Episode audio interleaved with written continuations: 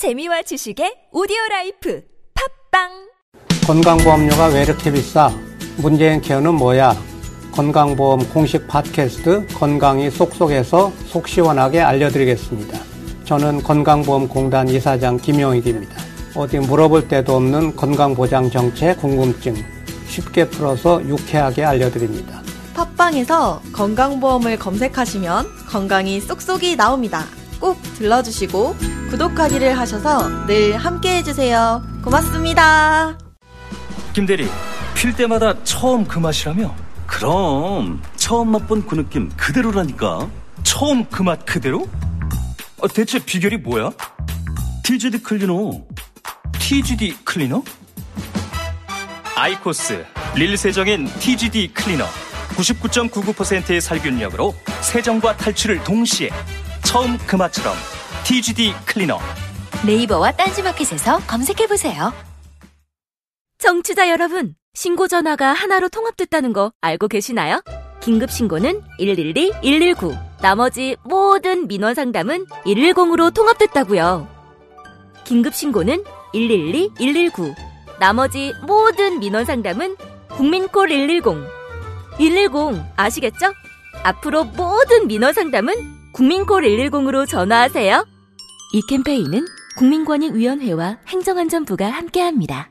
아무도 묻지도 따지지도 않고 가입하셨다고요? 보험은 너무 어려워요. 걱정 마십시오. 마이보험 체크가 도와드립니다. 1800-7917 마이보험 체크로 지금 전화 주세요. 1800-7917 이미 가입한 보험이나 신규 보험도 가장 좋은 조건을 체크해서 찾아드립니다. 인터넷 한글 주소 마이보험.com 또는 카카오톡에서 아이디 검색 마이보험을 친구 추가하여 상담하실 수 있습니다.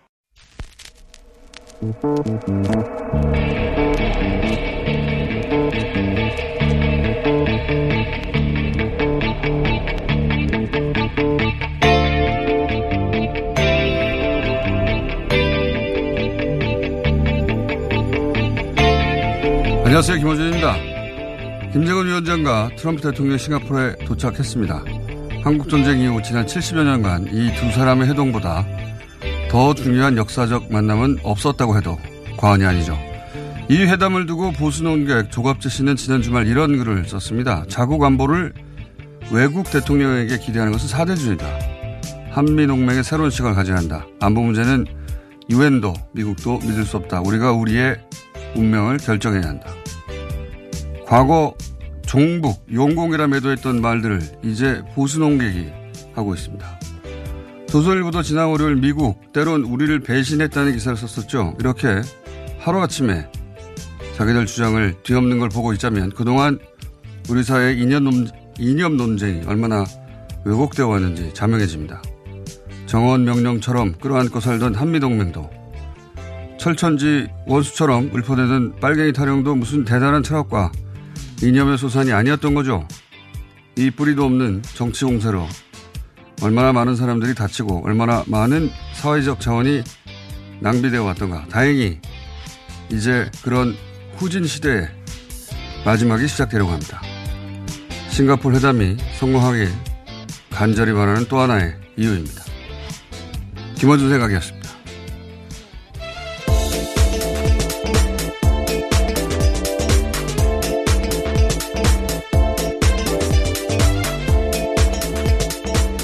무소속에 예?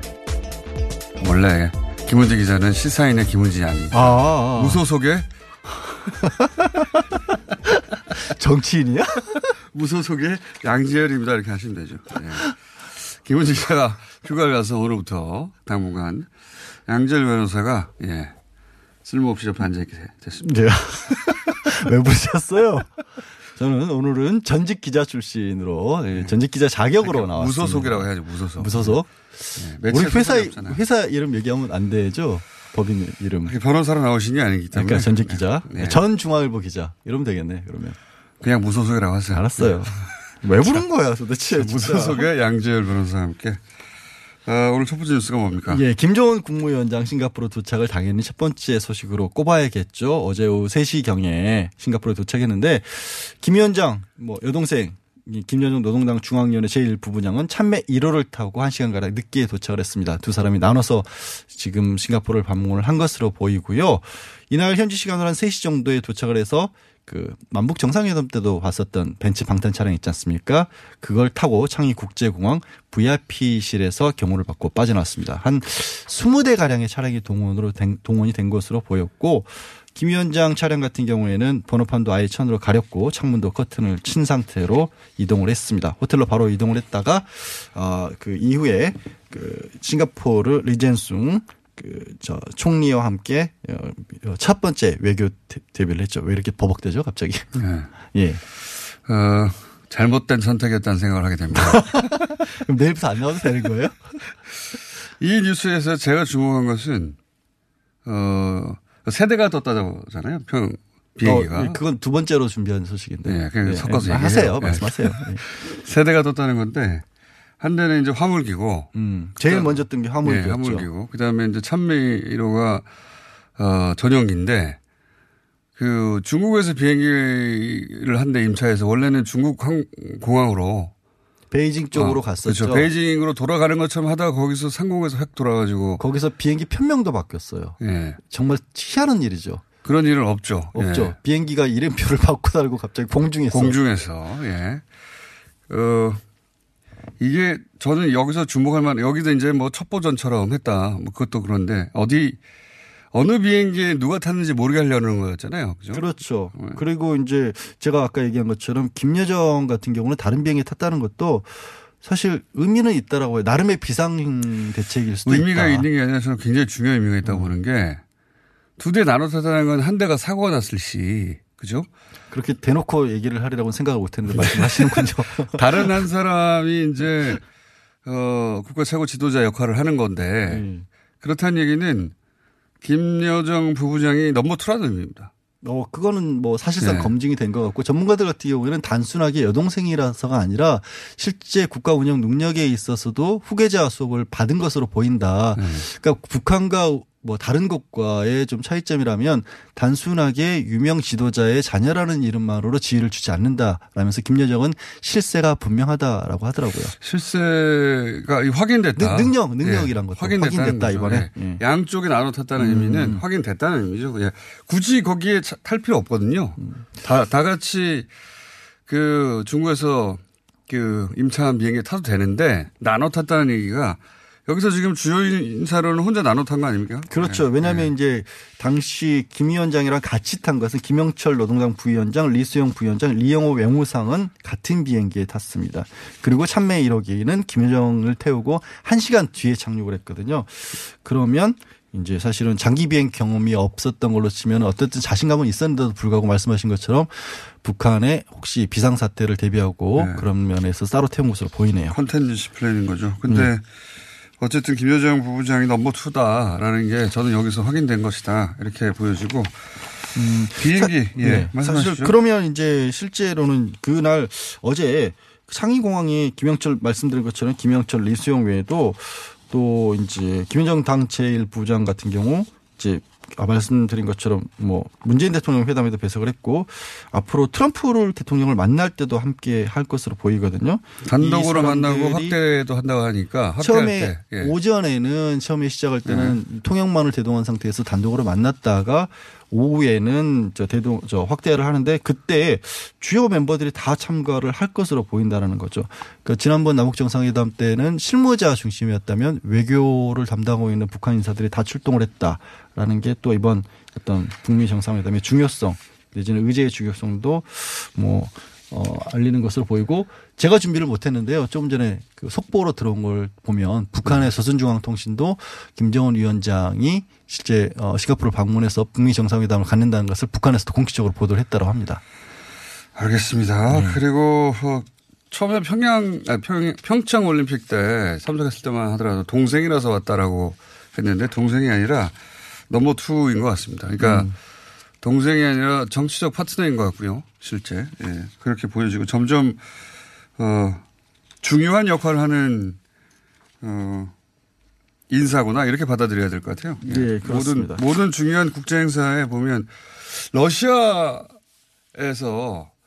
그 북한 방문했을 때도 예, 그 자리에도 있더라고 보니까. 예. 지난번 달행 갔었을 때도 김희정 네. 부부장 같은 경우 갔었고요. 어제 이제 김정은 위원장 사실상 외교무대 대비를 한 것은 국제무대 대비를 한 것은 그 당일날 리센룽 싱가포르 총리와 회담을 가진 거 아니겠습니까?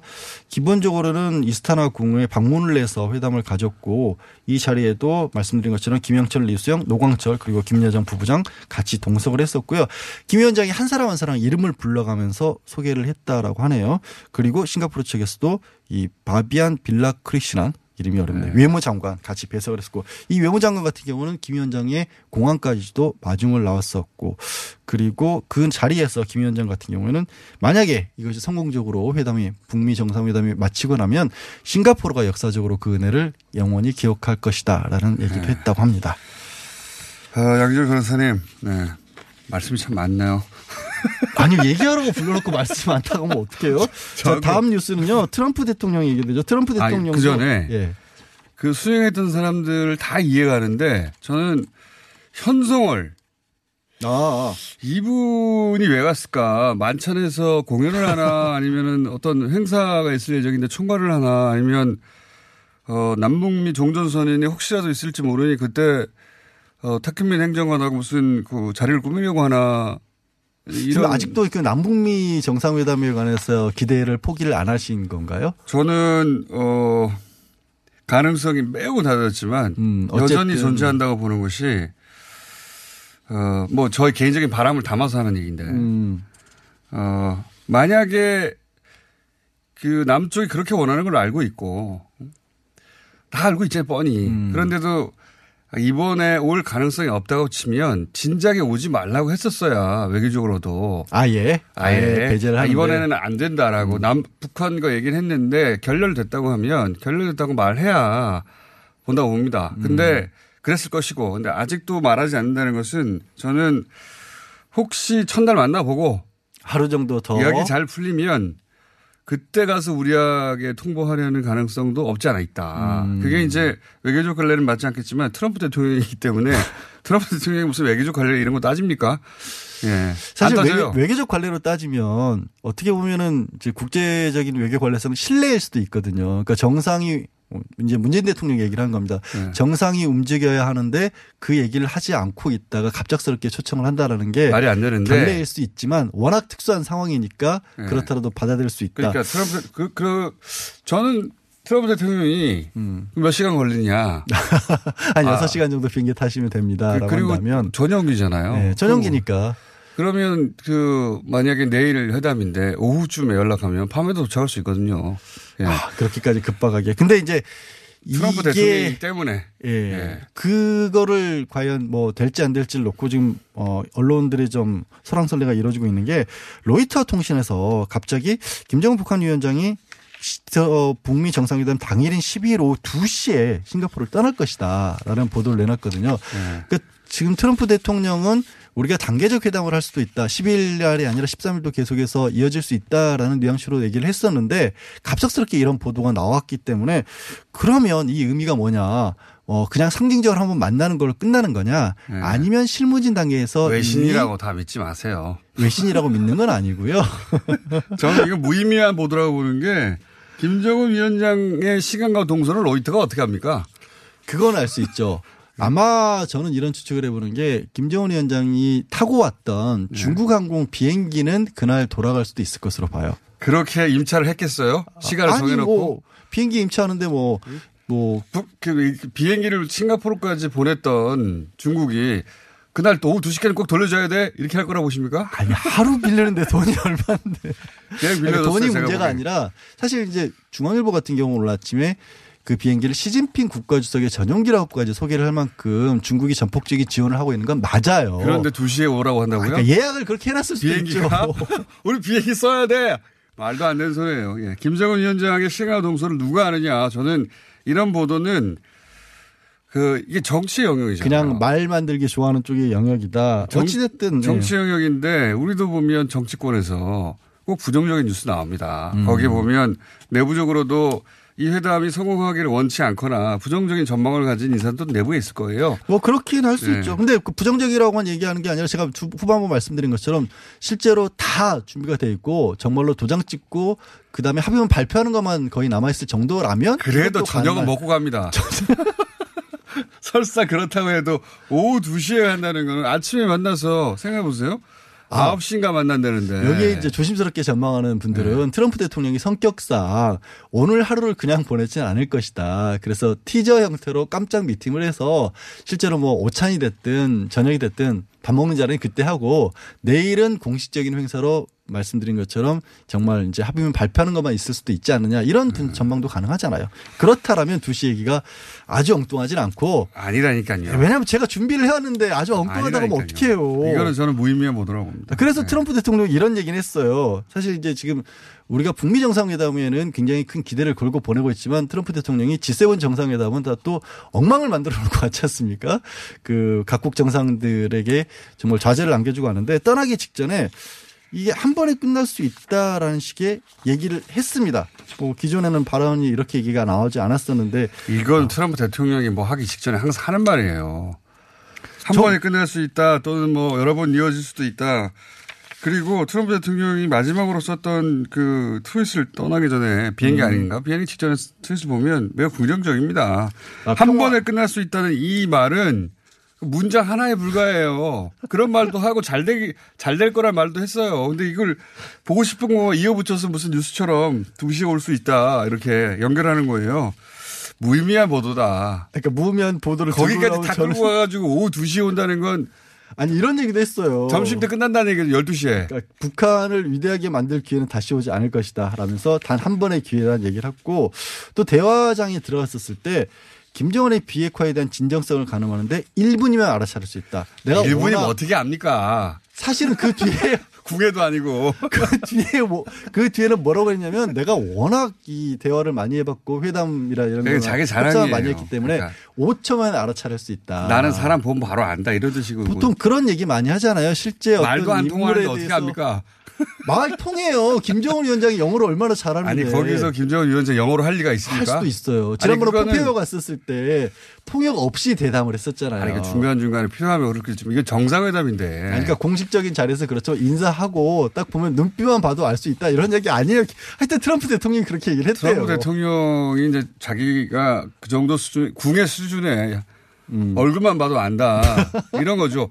자기가 얼굴만 보면 아는데 그렇게 많은 사람 자릅니까? 하여튼 국제문제 전문가들은 이렇게 얘기한 것에 대해서 김정은에게 회담을 계속할지 아닐지 끝낼지 일종의 최후 통첩 내지는 막바지 압박 작업이다라는 얘기를 했습니다. 이런 해석들도 다 어, 언론들 갖다 붙이는 거예요. 그 예, 별 다음 뉴스 넘어갈까요? 그러면 국내 뉴스로 넘어가겠습니다. 네. 국내 뉴스로 사실 아니 시간이 아직도 예. 네, 아, 좀 더. 얘기해야 돼요? 네, 어차피 네. 아, 이 뉴스가 제일 큰 뉴스인데 거의 뭐 중요한 얘기들은 주거니 받거나 다 해버렸네요. 네. 아니 사실 다른 얘기를 할 어쨌든 게 2시 안 온다. 2시 안 온다. 생각해보세요. 2시 오려면요. 짐 빼야 되죠. 그 수행어들 다 나와야 되죠. 가방 싸가지고 아침 해당장 가야 돼요. 그러면 트렁크 끌고. 생각해보세요. 공항에서 2시 비행이다. 아니 그러면은 9시에 현지에 만나고 현지에 2시니까 그렇긴 하네요. 9시에, 9시. 만나가지고 9시에 회담해가지고. 한 30분 정도 회담하고 합의문 30분 정도 발표하고 11시 반쯤 오찬 시작해서 밥 먹고 후다닥 가면 되죠 뭐. 짐 싸서 나와야 되니까 다 수행원들. 아 짐을 본인이 싸요. 수행원들이 싸지. 아니, 그러니까 수행원들 한두 명이 아니라 자기 짐들 다 싸고 나와야 된다니까. 아, 수행원들이 100명 가량이 초청을 받은 걸로 이거 말이 안 되는 어, 소리예요. 예. 돼 있다라는 거고요. 김정은 위원장의 시행하 동서를 며칠 전에 외신이 안다는 건 말도 안 되는 소리입니다. 아, 자, 그러니까 비행기 예약 얘기였죠. 네, 알겠습니다. 국내 뉴스 이제 넘어가도 돼요? 네. 이게 저녁인데 자기들 마음대로 시간을 정할 수 있는데 몇 시에 간다는 시간을 왜 정해서 외신이 알려줘요? 말도 자, 안 되죠. 20% 말도 안 되는 소리죠. 사전 투표율이 과연 6.13 지방선거에서 20%를 넘길 것이냐 말 것이냐가 네. 굉장히 그 이슈였었어요. 특히 이제 더불어민주당 같은 경우에는 사전 투표율이 높을 경우에 아, 젊은 층이 이거를 주도를 하기 때문에 아무래도 여당에 유리할 것이다. 그래서 뭐 다섯 명의 여성 의원들 같은 경우는 머리를 파란색으로 물들이겠다라는 공약을 했고 실제로 20%를 넘었죠. 그러면서 다섯 명이 뭐 백혜련 의원, 진수미 의원 이런 분들이 염색을 한 게 SNS 등에 올리기도 했었고 근데 이제 그 자유한국당 같은 경우는 이게 우리 덕이다라는 또 주장을 하고 있습니다. 지금 자유한국당은 어, 권리당원이 한 330만 명 가량 된다고 해요. 그 권리당원들이 각자 한 사람씩을 더 데리고 투표장에 가는 운동을 하고 있다고 합니다. 그러면 그런 운동은 항상 합니다. 예, 뭐 모든 정당이. 예, 700만 가량 가량이 자유한국당을 네. 찍을 것이다. 그렇기 때문에 사전 투표가 높은 것도 그런 운동을 우리가 했던 것이 덕분이다라고 해서 서로 각자에게 유리하다라는 주장을 하고 있는데요. 전문가들 같은 경우에는 이게 그런 어떤 유불리를 따지기에는 좀 너무 이르다. 특히 이 사전 투표가 굉장히 편리한 상황이기 때문에 이 사전 투표 시스템이 정착된 결과이지 어느 쪽이 너무 앞서서 뭐, 뭐 좋아할 필요는 없다 이런 분석들을 전문가가. 자기도 모른다는 얘기입니다. 모른다는 얘기죠 사실. 그렇지 알면 얘기했죠. 알, 알면 얘기했지. 그게 뭐 전문가예요. 아, 아, 아. 아 무나 할 수 있는 얘기죠 이게. 아, 이게 전문가 분들이 이런 얘기도 덧붙였어요. 이걸 우리가 예측을 못하는 이유가 연령대별 투표율이 나오는 건 아니지 않느냐. 사전투표율. 그렇기 때문에 선관위는 예단하기는 알 어렵다. 거예요. 선거관리위 위원회는 집계가 나올 수 있죠. 충분히. 그렇죠. 집계- 근데 지금 상황에서 그걸 발표를 하면 발표를 안 하죠. 이게 네. 이제 선거에 영향을 미칠 수 있기 때문에 발표를 못 하는데 그러면 뭐 개인적으로 공장장께서는 어떻게 생각하십니까? 이게 젊은 층이 끌고 있다고 봐야 할까요? 뭐제 나름의 해석은 있는데 그거는 역시 또 방송의 예. 공정성상 발표할 수 왜냐하면 없다라고 예를 들어서 이것이? 보수가 유리하다 혹은 진보가 유리하다 얘기했다가 음. 선거에 영향을 주려 한다고 어, 징계를 먹을 수도 있어요. 기간이 아주 예- 다들 예민하기 때문에. 근데 제가 보기에는 대구 부산이 낮다는 게 이걸 어떻게 해석해야 하느냐. 이게 어, 시도별 통계를. 그럼 말씀을 드릴게요. 예. 전남이 31.73%로 가장 높았고 그다음에 전북, 세종, 경북, 경남 순으로 뒤를 이었는데요. 사전 투표율 가장 낮은 곳이 지금 말씀하신 대구 16.43%입니다. 20%에서 한참 미치죠. 부산도 17.16%로 굉장히 낮네요. 그 다음에 의외로 경기나 인천, 서울도 20% 아래입니다. 서울이 19.1%를 어, 기록을 했습니다. 원래 수도권 지역이 높았던 적이 없어요. 사실 보면. 근데 음. 대구, 대구 부산은 때에 따라서 높았을 때도 있거든요. 근데 이게 어떻게 해석해야 되느냐. 여기가 관건인 것 같아요. 대구, 경북. 어, 대구, 경, 경북은 높습니다. 대구, 부산. 음, 예. 대구 부산이 높은데 또 분석을 하기는 원래 광역보다는 저시 쪽이 투표율이 높지 않다 뭐 이렇게 주장을 하든다 전문가들은 그런데 이제 많은 언론에서 대구 경북 쪽에 특히 집중을 하고 있는데 여론조사 언론조사를 하면 뭐 젊은 층들은 이번엔 바뀔 것이다. 근데 조금 네. 더 보수적인 층에서는 그래봐야 투표장 가서 뚜껑 열고 나면 또 다시 그대로 돌아간다. 팽팽하게 맞서고 있는데 사전 투표로 점치기에는 너무 이르다라고 저도 발을 빼겠습니다. 중앙. 아무나 할 수 있는. 그럼 어떻게 해요? 네. 그럼 모른다고 해야죠. 아, 모른다고 했잖아요. 너무 이르긴, 너무 이르긴요. 이미 다 투표를 끝났는데 모르니까 모른다고 해야지. 투표가 남아 있으니까 너무 이르다라고 얘기를 한 거죠. 그러니까 사전 선거가 누구에게 유리하느냐 물어봤는데 아직 이르다고 말하면 어떡합니까? 다 끝났는데. 자꾸 그러시면 저 내일부터 안 나올 거예요. 자, 오늘 여기까지 하겠습니다. 예, 지금까지 고맙습니다. 무소속의 전 중앙일보 양재열 기자였습니다. 예. 어렵사리 화장실에 마주하고 보니 왜 그 시간이 그렇게 오랬나? 왜 학문에 그렇게 힘을 주었나? 아, 힘을 주었다 하면 안 되겠구나, 야. 스르륵 나왔다 해야지. 어깨 동무하면서. 정말 만감이 교차하는 속에서 빅동의 추억, 미궁 장사랑에서 만나보시라요. 안녕하세요. 저희는 네이버 카페 두 바보의 재무설계 이야기를 운영하고 있는 방가 이가입니다. 재무설계라고 하면 돈이 많은 분들만 받는 서비스라고 생각하시나요? 그렇지 않습니다. 사람마다 꿈의 크기가 각기 다른 만큼 그에 꼭 맞는 계획을 세우는 것이 재무설계입니다. 꿈에 한 발짝 더 다가가실 수 있도록 당신만의 재무 맞춤 옷을 디자인해 드리겠습니다. 우직하고 정직하게 일하는 친구 두바보를 네이버에서 검색해 주세요. 당신의 마음을 알고 있습니다. 지금껏 아껴오던 당신의 차의 가치를 알고 있습니다. 내 차를 좋은 가격에 판매하고 싶은 마음, 편리하고 안전하게 판매하고 싶은 마음을 우리는 알고 있습니다. 마음과 마음이 만나 모두가 만족할 수 있는 중고차 매입 전문가 그룹 카네이션 코리아. 소중한 내 차 팔기 카네이션 코리아와 함께하세요. 이거 차량용 핸드폰 거치대야? 응, 조인트라고 투힘에서 새로 나왔는데 얼마나 편한지 몰라. 동생은 인터넷 강의 볼 때 태블릿 거치대로 쓰고 우리 엄마는 요리할 때 레시피 보는 용도로 쓰기도 해. 조인트라고? 응, 우리 아빠는 골프 스윙 연습할 때도 셀카 거치대로 쓰시던걸? 그러면 나도 헬스 할 때 셀카 거치대로 쓸 수 있겠네. one, two, three 할 때 two, 힘 세다 할 때 힘, 투, 힘.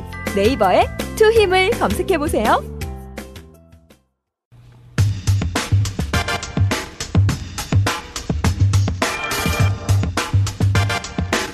자, 지방선거 얘기, 어, 부터 시작해 보겠습니다. 덩치 매치. 예, 오늘 지방선거 전의 마지막 덩치 매치. 박시영 부대표님 나왔습니다. 네, 반갑습니다. 박시영입니다. 배종찬 본부장님 나오셨습니다. 안녕하십니까. 각각 소속사는 윈지 코리아 리서치 앤 리서치. 네. 자, 아, 내일은 어차피 두 분을 모실 어, 기회가 없을 것 같아가지고 미리 네. 하루 전에. 다행입니다. 덩치, 덩치는 저희가 더 큰데. 내일은 아마 어, 그 북미 정상회담 관련해서 뉴스가 도배가 되겠죠. 네. 그러다 보니 두 분을 오늘 모시고 이제 어, 지방선거 사전 투표가 끝이 났는데 지방선거 기준은 역대 최고 투표율이라고 하긴 합니다. 네. 많은 사전 투표율. 네. 예. 어 근데 이게 지난 대선과 비교해 보자면 떨어지긴 떨어졌잖아요. 네. 6%, 6% 정도 떨어졌나요? 예. 네. 지방선 과거 지방선거 비하자면 거의 두 배 가까이 네, 되지만. 두배 가까이 예. 올랐죠. 근데 이제 사전 투표가 점점 익숙해져서 그렇게 오른 것이지 정말로 그렇게 열기가 있는 건가? 이 수치를 어떻게 보십니까? 저는 뭐 예상했던 게 이제 대개 제 개인적으로 18에서 20 정도 예상을 했는데 비슷하게 나왔습니다. 결과를 보고 맞추신 거 아니에요? 이거? 어, 지- 여러 방송에서 말씀했기 때문에. 네. 예. 그런데 지금 정도 된다면 본투표가 한 60% 정도 달할 것 같다는 느낌이 들고요. 그것은 이제, 어, 여론조사를 해보면 사전투표와 본투표 비율 자체가 거의 2대1 정도 나오는데 네. 많게는 뭐 65 정도까지 올라가겠습니다만 한 60%는 넘을 것 같다는 생각이 들고 어 자유한국당 지지층이 보수층들이 얼마나 결집할 건가 관심 포인트였는데 어 영남권이나 이렇게 그 투표율들 쭉 분석을 해보면 늘 그 군 단위 농촌 지역에서는 투표율이 상대적으로 도시 동 단위보다는 높습니다. 대개는 다 이제 그런 어떤 일반적으로 늘 패턴이 나타났던 현상 예. 이게 그 정도가 그냥 재현됐을 뿐이고 특별히 보수층이 더 결집했다 이런 어떤 흐름은 보이지 않습니다. 오히려 그래서 만약에 사전 투표 그 했던 것만 분석을 따로 해본다면 그렇게 선관위 분석은 하지는 않지만 어 민주당 쪽에서 좀 더 결집하지 않았나 저는 그렇게 보고 있습니다. 조금 생각이 다른데요. 네. 저는 사전 투표율은 높을 수밖에 없었다. 왜냐하면은 계속해서 이, 이것만큼 편한 투표가 없거든요. 네, 하루 하는 것도 아니고. 그럼요. 뭐 사전 투표율이 사전에 나오는 것도 아니고. 그러니까 이제 이 투표율이라는 게 네, 방송 사고, 방송 사고네요. 네. 방금 개그를 하신 것 같은데 네. 개그가 안 된 사전 네. 투표율이 사전에 나오지 않습니까? 북미 정상회담 전에 사고네요. 네. 근데 이제 이 사전 투표율이라는 게 중요한 것은 최종 투표자 중에서 얼마만큼 비중을 가지느냐, 차지하느냐 이게 중요한 것이거든요. 네. 그러니까 전체 유권자에서 이 정도 비율이 나오는 것은 사전 투표율이 이제는 편의성이 극대화됐기 때문에 당연해 보이고요. 그만큼 이제 높아질 수밖에 없는 것이 지난 대선도 25%를 넘어섰죠. 어느 네. 쪽이 결집한 게 아니라 편해서 그냥 편해서 나온 것에 불과하다. 네. 그래서 공장장님께서 기억하실 텐데 직전 지방선거에서는 이 최종 투표자의 다섯 명 중에 한 명 정도가 사전 투표를 했고요. 예, 대선 때는 한 3분의 1 정도였습니다. 그렇다면 이제는 3분의 1 정도 수준을 넘을 수밖에 없거든요. 그 대표적인 것이 이번 사전 투표에서도 인천 공항에서 투표한 숫자를 보면 대선과 거의 같습니다. 음. 그만큼 비중이 높아졌다는 것이거든요. 그러면 이 편의성이 극대화된 부분을 통해서 이번에는 한 사전 투표율이 약 한 40% 정도가 될 가능성이 있다. 추정한다면 사전 투표가 40%. 본 사전 투표율이 그럼 50% 사전 투표율이. 대총 투표. 그렇다면은 이것이 이제 최종 투표에서 차지하는 비중이 한 40% 정도 된다면 예. 투표율이 마냥 높아지지만 않는다는 거죠. 왜냐하면 그러니까 최종 한 50%대. 60%. 뭐 50%뭐 초반 정도가 될 가능성도 있고 그러니까 60% 이상으로 마냥 높아진다고 음. 설명하는 것은 좀 무리가 있다. 왜냐 왜냐하면은 네. 이만큼 편해졌다는 것은 13일 투표할 사람들이 네. 더 편해진 그렇습니다. 뿐이지. 더 편해진 투표를 하게 되는 이게 일종의 투표 총량의 법칙이 있는 것이거든요. 이게 네. 잘 보셔야 하는 게 원래 투표율이 높았던 지역들은 사전 투표가 높았던 지역들은 본 투표율이 높았습니다. 대개 보면 어떤 예를 들면 대구 같은 데가 사전 투표율이 낮았는데 본 투표율이 늘그 사전 투표가 이번만 특별히 낮은 게 아니라 지난 대선이라든가 그 전에 지방선거에서도 굉장히 낮았거든요. 그러니까 어 그 흐름이 특이한 현상이 목도된 건 아니라는 거죠. 그래서 저는 어 지난번 56.8%였는데요. 투표율이 지방선거가 이번에는 60% 넘을 가능성이 상당히 높다 그렇게 보고 있습니다. 저는 좀 다르게 봐야 될 부분이 있는 것이 지금 전국적으로 사전 투표율이 제일 높은 곳이 장성군, 네. 전남 고흥군이에요. 네. 장성군이 43.72%, 이 43.45%가 고흥군이면 여기가 젊은 세대들이 많아서 사전 투표율이 높았을 거예요. 그건 아니거든요. 그러니까 기초 의원 단위, 강역 의원 단위에서는 지금 PT는 대결을 하고 있습니다. 정당을 넘어서서 네. 기초 의원, 강역 의원 단위이기 때문에. 근데 젊은 세대들이 많이 살고 있는 이 안산 상로 투표율이 낮아요. 그리고 대구도 투표율이 낮아요. 안산 계속 낮았습니다. 평택 과거부터. 낮아요. 그러니까 이런 부분들은 저는 젊은 세대들의 투표율이 압도적이었다라고 단정하는 건 조금 너무 섣부른 거 아니, 아닌가 그러니까 이게 분석을 좀 정확히 하셨는데 대구 같은 경우가 아주 정확히 하고 있습니다. 지난번 네, 아주 정확히 하고 2010년 지방선거 때 8%였거든요. 사전 투표율이. 네. 전남이 18%였습니다. 근데 이제 본 투표에서는 어, 최종 투표는 어떻게 됐냐면 대구가 52.3, 전남 65.5예요. 그러니까 13% 13% 정도밖에 차이가 나지 않았거든요. 그 얘기 무슨 얘기냐면 사전 투표에서 거의 두 배가 낮지만 본 투표에서는 큰 차이가 없었다는 거예요. 대구와 전남이. 그러니까 시골 지역들이 대개는 사전 투표를 좀 많이 할 뿐이지 본 투표에서는 도시권들도 상당히 적극적으로 하고 있다는 패턴이 잡히고 있다는 거죠. 그래서 저는 어, 투표율이 그렇게 떨어지지 않을 거라는 거죠. 네, 한번 지켜보죠. 뭐. 갑자기 급 물러서십니까? 그러면 투표 전체 투표율은 그렇고 전망치가 이게 60% 이상이다, 50% 중반일 수도 있다. 그런데 이게 그러면 보수에 유리하냐, 진보에 유리하냐 어떻게 보십니까? 사전 투표율이 비중을 얼마나 차지하느냐가 중요한데 이번 사전 투표율이 30%가 넘는 정도라면 그건 이 젊은 세대들의 압도적인 참여로 볼 수 있거든요. 근데 지금 뭐 투표율이 20% 정도 또 투표율이 너무 낮아도 젊은 세대들의 이 사전투표 참여율이 크지 않다. 이렇게 해석을 한다. 왜냐하면 지금 군인들, 군경들도 이 사전투표 제도를 이용을 하거든요. 그럼 저는 20%의 투표율은 누구에게 유불리를 따져 묻기 힘들다. 그냥 자연스러운 정도다. 예. 이게 왜냐하면은 사전투표가 마무리되고 난 이후에도 일요일, 월요일, 화요일 3일간의 또 시간이 있거든요. 그러면 각 당에서는 자기한테 유리하게 해석을 하는 겁니다. 우리에게 유리할 이번 것이다. 선거의 네. 특징이 지난번부터 계속 말씀드렸지만 정치권 1년에 대한 평가의 성격을 띠고 있습니다. 그래서 이 사전투표율이 정치권에서 볼 때는 20%가 적지 않은 숫자였거든요. 민주당도 그걸 목표로 잡을 정도로 높은 수치입니다. 그래서 지금 흐름으로 본다면 언더독 효과보다는 밴드웨건 효과가 훨씬 커질 가능성이 있다. 그러니까 견제 심리를 통해서 약자를 동정하는 표보다는 20% 상당히 높은 수치라는 게 정치권의 해석이기 때문에 오히려 밴드웨건 1등하는 후보에 대한 편승 효과가 더 나타날 가능성이 높다 이렇게 보고 있습니다. 그래서 지금 어, 박시무 대표는 민주당이 유리하다. 배동찬 부부장님은 그렇지 않다. 이렇게 말씀하시는 거네요. 그렇게 요약하면 되겠죠? 그러니까 경남 지역 같은 데를 보면 요것만 하나 더 설명드리면 네. 경남은 23.83% 네. 이게 이제 아까 말씀드렸던 대로 군 단위에서의 기초 네. 또 도의원을 놓고서 치열하게 전개되기 때문에 사전투표율이 높은 것도 있지만 이 지역이 또 다른 지역보다는 대결 구도가 상당히 또 치열하게 펼쳐지고 있는 곳이잖아요.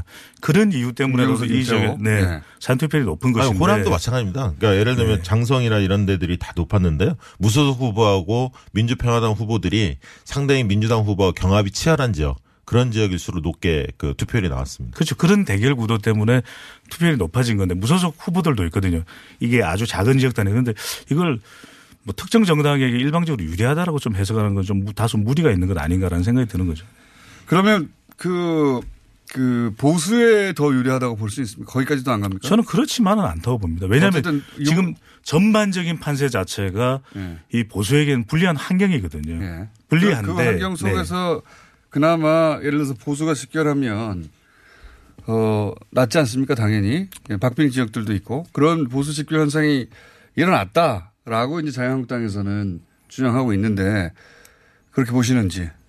저는 뭐 그렇게 보지는 않고요. 대표적, 대표적인 지역 중에 하나가 이제 대구 지역인데 네. 대구는 선거 여론조사에서는 자유한국당 후보와 더불어민주당 후보들이 아주 표본 오차 범위 내에 방송 3사 조사가 그렇죠. 있었거든요. 그렇다면 이 정도의 젊은 세대의 관심사라면 선거 여론조사는 투표율이 모든 연령대가 같을 것으로 가정을 하는 것이거든요. 그러면 선거에 이 정도 이 열기가 높다면 젊은 세대들이 대구에서 좀 투표를 많이 했고 그리고 그들로 인해서 사전 투표도 더 높아졌을 가능성을 좀 예상해 볼 수 있는데 그런 예상 정도 수준만큼의 사전 투표율이 이렇게 많이 높았다라고 보기 좀 어렵다. 근데 그거를 잘 보시면 대구가 8개 지역인데 수성구가 가장 높았습니다. 수성구가 민주당 후보가 앞선다는 여론조사 결과가 그 전에 나온 네. 되거든요. 그러니까 어느 지역이 높은지를 그 실제로 기초 단위 기초 단위별로 분석할 필요가 있는데 그런 지점을 본다면 어, 대구가 투표율은 사전 투표율은 낮았습니다만 민주당과 자유한국당이 접전 지역들 그런 지역일수록 투표율이 높았다. 이거를 유심히 보실 필요가 있습니다. 한 가지만 더 설명드리면 수성구는 조금 합의가 오늘 참 안 되네요. 수성구는 네. 조금 다를 수가 있어요. 앉아서 왜냐하면 멱살이라도 잡고 왜냐하면 제가 뭐 집니다 멱살 잡으면 치는데 왜냐하면은 수성구는 조금 다른 게 수성구의 국회의원이 김부겸 지금 행정자치부 장관. 장관 이죠. 예. 예. 그러니까 이 지역은 조금 독특합니다. 그리고 후보들도 이력도 굉장히 대결 구도를 가져갈 만한 지역 내에서의 그런 이 후보들 각자의 또 경, 배경이 있는 것이거든요. 그래서 이거는 광역 단위인 대구시장 선거에 대한 열기이냐 아니면 수성구청장의 이 한정적인 열기이냐 좀 구분해 볼 필요가 있다는 거죠. 그러니까 그 대결 구도가 확실한 곳에서는 어느 정도 지지 그 투표율이 좀 높은데 네. 나머지 지역에는 그런 현상이 안 보이는 걸 봐서 어느 한쪽이 직결을 했다고 보기 힘들다. 요약하자면 그런 말씀이시네요. 네. 그래 보입니다. 네. 자, 두 분이 견해가 다른데 어 상관없습니다. 어차피 표, 표는 어차피 오늘 저희가 마음껏 이야기하는 이야기는 마지막 방송인 거죠. 그러게요. 네. 맞았냐 틀렸냐 네. 나중에 다시 나와서 안 볼 테니까. 네. 검증할 수도 있겠죠. 다음 주에. 다음 네. 주 월요일 정도에. 네. 자, 어, 이 깜깜이 선거 중에 이제 이 깜깜이 선거 자체도 이렇게 하면 안 된다고 저는 생각하는데 개인적으로는 일단 그 그건 어떻게 생각하십니까? 이 여론조사 결국 공표하지 못하게 한 요 기간 네. 이거 없애야 되는 거 아닌가요? 사실 뭐 없애야 된다는 이야기도 많고요. 또 이제 이 선진국에서는 또 없앱니다. 없앨 거예요. 근데 이제 너무 왜, 당연하지 않습니까? 왜 문제냐면 이게 여러 번 논의된 적이 있는데 쉽게 없애지 못한 이유는 이 한국 정치의 특수성 수많은 루머가 돌 것이다. 왜냐하면 아니 전 세계가 네. 마찬가지예요. 네. 선거 때는 원래 근데 너무 예민해하고 이 예민한 수준을 저는 이 중앙선거관리위원회 또는 국가기관 또는 정당에서 이 부분을 충분히 해소해 줄 수 있을까? 그러니까 해소해 주지 못할 우려가 크기 때문에 여전히 남겨두고 있는 걸로 이게 보여집니다. 국민들은 사실 깜깜이지만 정치권은 깜깜이가 아닙니다. 왜냐하면 그러니까요. 정당은 공표하지 않는 비공표 조사로 여론조사를 하고 있거든요. 지난 주말에도 각 당들이 다 했거든요. 예. 그러니까 이제 그 각 당의 지도부의 표정을 보면 대충 판세가 어떤지 가늠할 수 있습니다. 근데 이게 생각해 보십시오. 어, 투표를 하려고 할 때, 어, 이런 지표들을 참고해야 하는 게 국민들의 권리예요. 근데 이게 굉장히 오래된 법인데, 네. 그렇잖아요? 오래된 법인데 과거에 이제 돈 주고 돈 살포하고 막 루머, 유언비어 퍼뜨리고 그런 거 막 막아보겠다고 하는 건데 지금은 이걸로 막아지지도 않아요. 오히려 여론조사가 안 나오니까 네. 가짜 뉴스가 더 많습니다. 맞습니다. 그런 네. 이 제도와 관련해서 또 하나 이제 걸림돌이 될 수 있는 게 사전 투표 제도거든요. 네. 중간에 사전 투표 제도가 있기 때문에 그러면 만약에 사전 투표 이후인 뭐 일요일 또 선거가 수요일 날 있으니까 월화에 발표를 해버리면 마치 사전투표가 반영된 선거 여론조사인 마냥 또 여겨질 수가 있는 것이거든요. 아니, 이게 이미 투표를 한 사람들이 걱정되는 때문에. 점이 아예 네. 없다라고 할 수는 없는데 저는 기본적으로 국민들이 선거 여론조사에 대해서 알 권리가 있다고 봐요. 그거를 막고 있다는 게 말이 안 된다. 여론조사 업계는 다 환영하고 있습니다. 자, 네. 그런데 어, 요 깜깜이 선거 국면에서 어떤 그 여론 지형이 바뀔 만한 어, 사건들이나 혹은 뭐 그런 움직임이나 그런 게 보이십니까? 예. 뭐, 뭐 사건은 두 분도 두 분 모두 보실 거 아니에요? 깜깜이 네. 일단 뭐 사건은 사건으로만 본다면 예. 어 이재명 그 후보의 예, 스캔들 스캔들하고 문제, 있고. 그다음에 이제 정태욱 그 새누리당 자유한국당의 대변인이죠. 예. 이부 망천, 이혼하면 부천, 망하면 인천 이런 발언이 파장을 일으켰고 결국 뭐 탈당하겠다 이런 얘기까지 나왔는데 네. 복당하시겠죠 선 끝나면. 네. 근데 이 두 사건이 사건으로 제일 크지만 실질적으로 보면 가장 관심 있는 지역 중에 하나는 사실은 제주하고 대구였습니다. 이 여론조사 지지율, 지지율. 자체가 네. 워낙 붙어 있었기 때문에 네. 그래서 어 대구하고 제주가 어떻게 되느냐 이게 관심거리였는데 제주는 어 상당히 접전이 더 그 초접전 양상으로 좀 벌어지는 그거는 이제 민주당의 주장이었고. 그렇죠. 왜냐하면 민주당 쪽은 김우남 전 의원이 유세에 결합을 했거든요. 그동안에 이제 경선에서 떨어졌던 아하. 김우남 전 의원이 돕지 않다가 새롭게 돕다 보니까 사기가 좀 오른 것 같고요. 그러다 보니까 이제 제주 판세가 더 혼미해지지 않았냐 이런 게 이제 일반적인 관측인 것 같습니다. 저는 이번 선거를 보면서 변수, 대구는요? 네, 참. 변수가 없는 게 변수고 대구의 경우에도 저는 조금 다르게 볼 필요가 있는 것이 결국 선거 여론조사가 그 포함하지 못하는 세 가지가 있습니다. 네. 세 가지 항상 항상 세 가지를 항상 걱정이 많은 네 우리 공장장님이시면 오늘은 세 가지. 오늘은 제품이 탄탄합니다.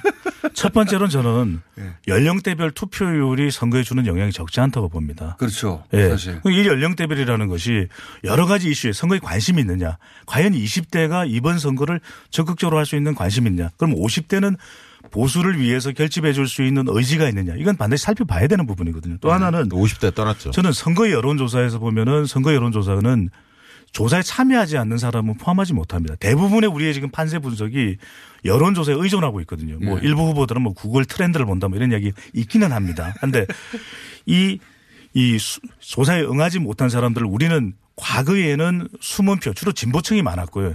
지금의 경우에는 높은 대통령 지지율 또 정상회담이 있으니까 적어도 있겠죠. 영남권을 중심으로 해서는 샤이 보수가 있을 것이다. 라는 이제 가정이 있는 것이고 마지막은 부동층입니다. 선거 여론조사가 재보궐선거 이번에도 공중파 3사 있는데 이렇게 부동층이 많았던 예가 잘 없었거든요. 재질문을 했는지 안 했는지 등등의 우리가 또 검토할 부분은 있겠지만 이렇게 부동층이 많다는 것 자체가 선거에 적어도 변화는 있다. 그러니까 뭐 당락까지 논하는 건 너무 지나칠 수 있겠지만 이렇게 과연 격차가 크게 나오느냐 아 니면 좁혀져서 나오느냐 아니면 접전 지역은 또 다른 결과가 나오느냐는 조금 더 지켜봐야 되는 것이죠. 그러니까 대구 판세가 어 점점 대구도 이제 대개는 샤이 보스가 꽤 있기 때문에 네. 결국은 좀 표차가 벌어지지 않을까 이게 이제 일반적인 예측이었습니다. 근데 이제 그 지금 부동층이 굉장히 두텁죠. 근데 점점 좁아지고는 있, 있습니다. 있고 제가 볼 때 대개 10% 이내에서 격차를 예상을 많이 했는데 이게 5% 이내까지도 줄어갈 수, 줄을 수도 있겠구나 누가 이기든 간에 그래서 이제 대구 지역도 제주 못지않게 끝까지 좀 지켜봐야겠습니다. 이 부동층의 성향이 중요하잖아요. 그러니까 원래 보수였는데 내가 보수의 표를 어, 줄 수 없다. 혹은 져야 하나 망설이는 분들이 대다수냐. 그게 아니라 그냥 후보 자체를 뭐 결정을 못 했느냐. 근데 따지고 보면 지금 진보층에서는 그렇게 부동층일 리가 없잖아요. 네. 그다지. 네. 예. 지금 뭐 대통령 지지도 굉장히 높게 나오고. 그러니까 이 부동층은 상당수가 보수 성향에 가깝다. 중도 보수. 이거 부동층이 세 가지가 있습니다. 순수 부동층이 있고요. 진짜 결정 못했던. 네. 그다음에 기권하려고 정치에 관심 없는 층이 있고요. 네. 샤이 보수가 있습니다. 근데 샤이 보수의 표심을 대개는 5에서 10%까지도 감안해서 뭐 판별 분석을 했는데 네. 그렇게 두텁지 않은 것 같다는 느낌이 듭니다. 기권할 가능성이 많겠다. 아예 안 나올 가능성이 예. 높다. 자, 그리고 20대 연령, 그 연령별 참여율이 중요하다고 하셨잖아요. 근데 네. 20대가 지금 투표 참여율이 그렇게 높지 않습니다. 가장 낮아요, 사실은. 아니 음. 이거 사전 투표는 그 연령별 투표율을 공개하지 않기 때문에 공개하지는 않지만 네. 투표 의향을 물어봤을 때 네. 투표 의향층, 그러니까 연령별 투표 의향을 물어봤을 때 20대가 가장 낮다. 그렇죠. 선관위 조사에 의하면 네. 뭐한 50% 중반대에 달했죠. 그러니까 결국 20대는 투표 적극성을 끌어낼 수 있는 어떤 계기가 있어야 되거든요. 어떤 동력이 있어야 되는데 2010년 같은 경우에는 무상급식이 젊은 세대들이 큰 관심을 보이는 이슈였고 2014년에 세월호 사고도 국민 안전. 근데 이번의 경우에는 과연 어떤 걸 명분으로 삼을지 이게 지난 대선이 20대들이 참여율이 가장 높은 수준 정도의 대선이었거든요. 선거였거든요. 그랬던 이유는 이 국정농단에 대한 분노. 그러니까 20대는 주로 우리가 앵그리버드 이야기를 하는데 분노하면은 투표장에 더 적극적으로 가게 되는 현상인데 지금의 경우는 과연 어떤 걸 분노의 소재로 삼아야 될지. 그래서 20대들의 관심이 다른 어, 이슈들에 더 많이 가 있는 것 아닌가라는 진단이 그래서 나오고 있는 것이고요. 네. 자, 어, 50대는 어쨌든 투표 의향층이 낮습니다. 예, 20대 예. 후반이 특히 낮습니다. 어, 낮고 그리고 50대도 높진 않아요. 예전에 비해서는. 네. 그러나 이제 50대는 표심 자체가 바뀌었습니다. 그러니까 과거에는 대개 50대가 보수층이 좀 좀 더 많았었는데 지난 대선을 지나면서 지난 대선 때도 마찬가지 50대 표심 자체가 또 세대 효과도 있죠. 386 세대라고 하는 세대가 50대로 다 들어왔기 때문에 그래서 지금 여론조사 해보면 왜 자유한국당이 밀리냐면 60대에서도 크게 앞서지 못하고 있고요. 뭐 거의 대등한 싸움 조금 앞서는 정도고 50대부터 다 밀리고 있습니다. 40대, 30대, 20대가. 그래서 50대 표심이 굉장히 중요한데 그 표심이 어 민주당 후보한테 좀 지지세가 높다면 판을 엎기는 굉장히 어려운 거죠. 북미 정상회담이 이제 남아 있는 어 가장 큰 변수처럼 보여지는데 북미 정상회담은 영향이 없습니다. 없다. 네. 아 이미 다 반영됐다. 네, 반영됐고요. 이게 만약에 성과 많이 안 나온다 하더라도 안보 결집 효과가 발휘될 수도 있습니다. 외부로부터 안보 위기가 만약에 닥치면 대통령을 중심으로 결집하는 효과가 있거든요. 그러니까 만약에 기대했던 것보다 파토가 났다. 그렇다고 해서 여당의 악재냐 꼭 그런 그런 것 같지는 않고 이미 많이 반영됐다. 북미 정상회담은 조금 다른 각도로 봐야 될 부분은 이미 이건 판세에는 반영이 됐고요. 판세에 반영되는 방식은 대통령 지지율을 높여놓은 것이거든요. 또 네. 정당 지지율도 높여놨고 바로 이런 부분들이 이 여당 후보들이 후광 효과 이 후보들이 선거판에서 경쟁력을 가지고 있는데 영향을 준 부분이고요. 저는 북미 정상회담이 높은 관심도를 지금 보이고 있거든요. 그리고 연일 이 내용과 관련한 방송이 되고 있기 때문에 오히려 투표 율에 영향을 준다. 그러니까 워낙 13일 날까지도 이 뉴스가 지배하게 될 가능성이 높기 때문에 내일 하루 종일 나오겠죠. 하루 종일. 근데 이게 만약에 일주일 내내 될 것이기 때문에 유권자들이 그 투표에 대한 관심도는 좀 상대적으로 떨어질 아니 수밖에 이게 없는 부분이에요. 굉장히 네. 결과가 만약에 좋다 이렇게 나오면 뭐 굉장히 그 즐거운 마음으로 투표장에 갈 사람들도 많습니다. 그러니까 이건 어떻게 작동할지는 좀 지켜봐야 한다. 네, 지켜보겠습니다. 계속 지켜본다. 지켜볼 거면 안 불렀죠. 네. 두 분을. 지켜보기 전에 뭐 좀 정보 좀 얻어보려고 그러는데 다들 지켜본다고. 정작 조심스럽습니다. 정작 내용이 없습니다. 근데 이런 점도 있을 것 같아요. 그러니까 화면, 그러니까 반영됐다고 하는데 화면으로 직접 트럼프 대통령하고 김정은 위원장이 둘이 악수하는 장면의 임팩트는 상당하거든요. 그렇죠. 사람들이 네. 환호하고 박수 네. 치겠죠. 예. 악수보다는 막 배가 먼저 부딪힐 수도 있을 거고요. 배가 먼저 닿을 수 있습니다. 네. 포옹까지는 안 하겠어. 네. 호흡을 조심해야 되는 거죠. 포옹은 마지막 네. 순간에 할 수도 있죠. 잘 이루어졌으면 아마 포옹할 수도 있을 텐데. 포옹은 되겠죠. 네. 아니 너무 포옹은 되겠죠. 허리 둘레가 커서 두 분 다. 네. 그런 장면을 보게 되면 예, 그게 또 피심이 미치는 영향이 있겠죠. 있죠. 그 네. 지금 제일 아마 표심에 영향을 미치는 건 영남권의 보수층일 거예요. 특히 이제 아까 했던 대구시장 이 선거에 어떻게 영향을 미칠 거냐. 다른 지역은 저는 뭐 어, 많이 반영됐고 조금 움직이는 정도이지. 그러나 이제 대구는 좀 다를 수 있다고 봅니다. 그러니까 영향은 분명합니다. 20대, 30대, 40대. 그러니까 지금 영남에서도 이 여당 후보들이 선전하는 이유가 세대 대결 구도가 만들어지고 있는 것이거든요. 근데 이제 다만 이걸 콕 집어서 보자는 것은 뭐냐면은 과연 20대들이 아, 정상회담. 그냥 나가서 투표를 하자. 이렇게 연결될지 아니면 또 그냥 관심으로만 높을지는 좀 또 지켜봐야 된다는 말씀 드리는. 예. 자, 그러면은 이제 소위 그 마지막 판세, 네. 그 마지막 그 여론조사 결과 발표 이후로 어, 주말 표심이 중요하다. 네. 마지막 그 주말 요새가 중요하다. 주말 요새, 마지막 주말 요새를 가장 세게 하죠, 보통. 네. 예.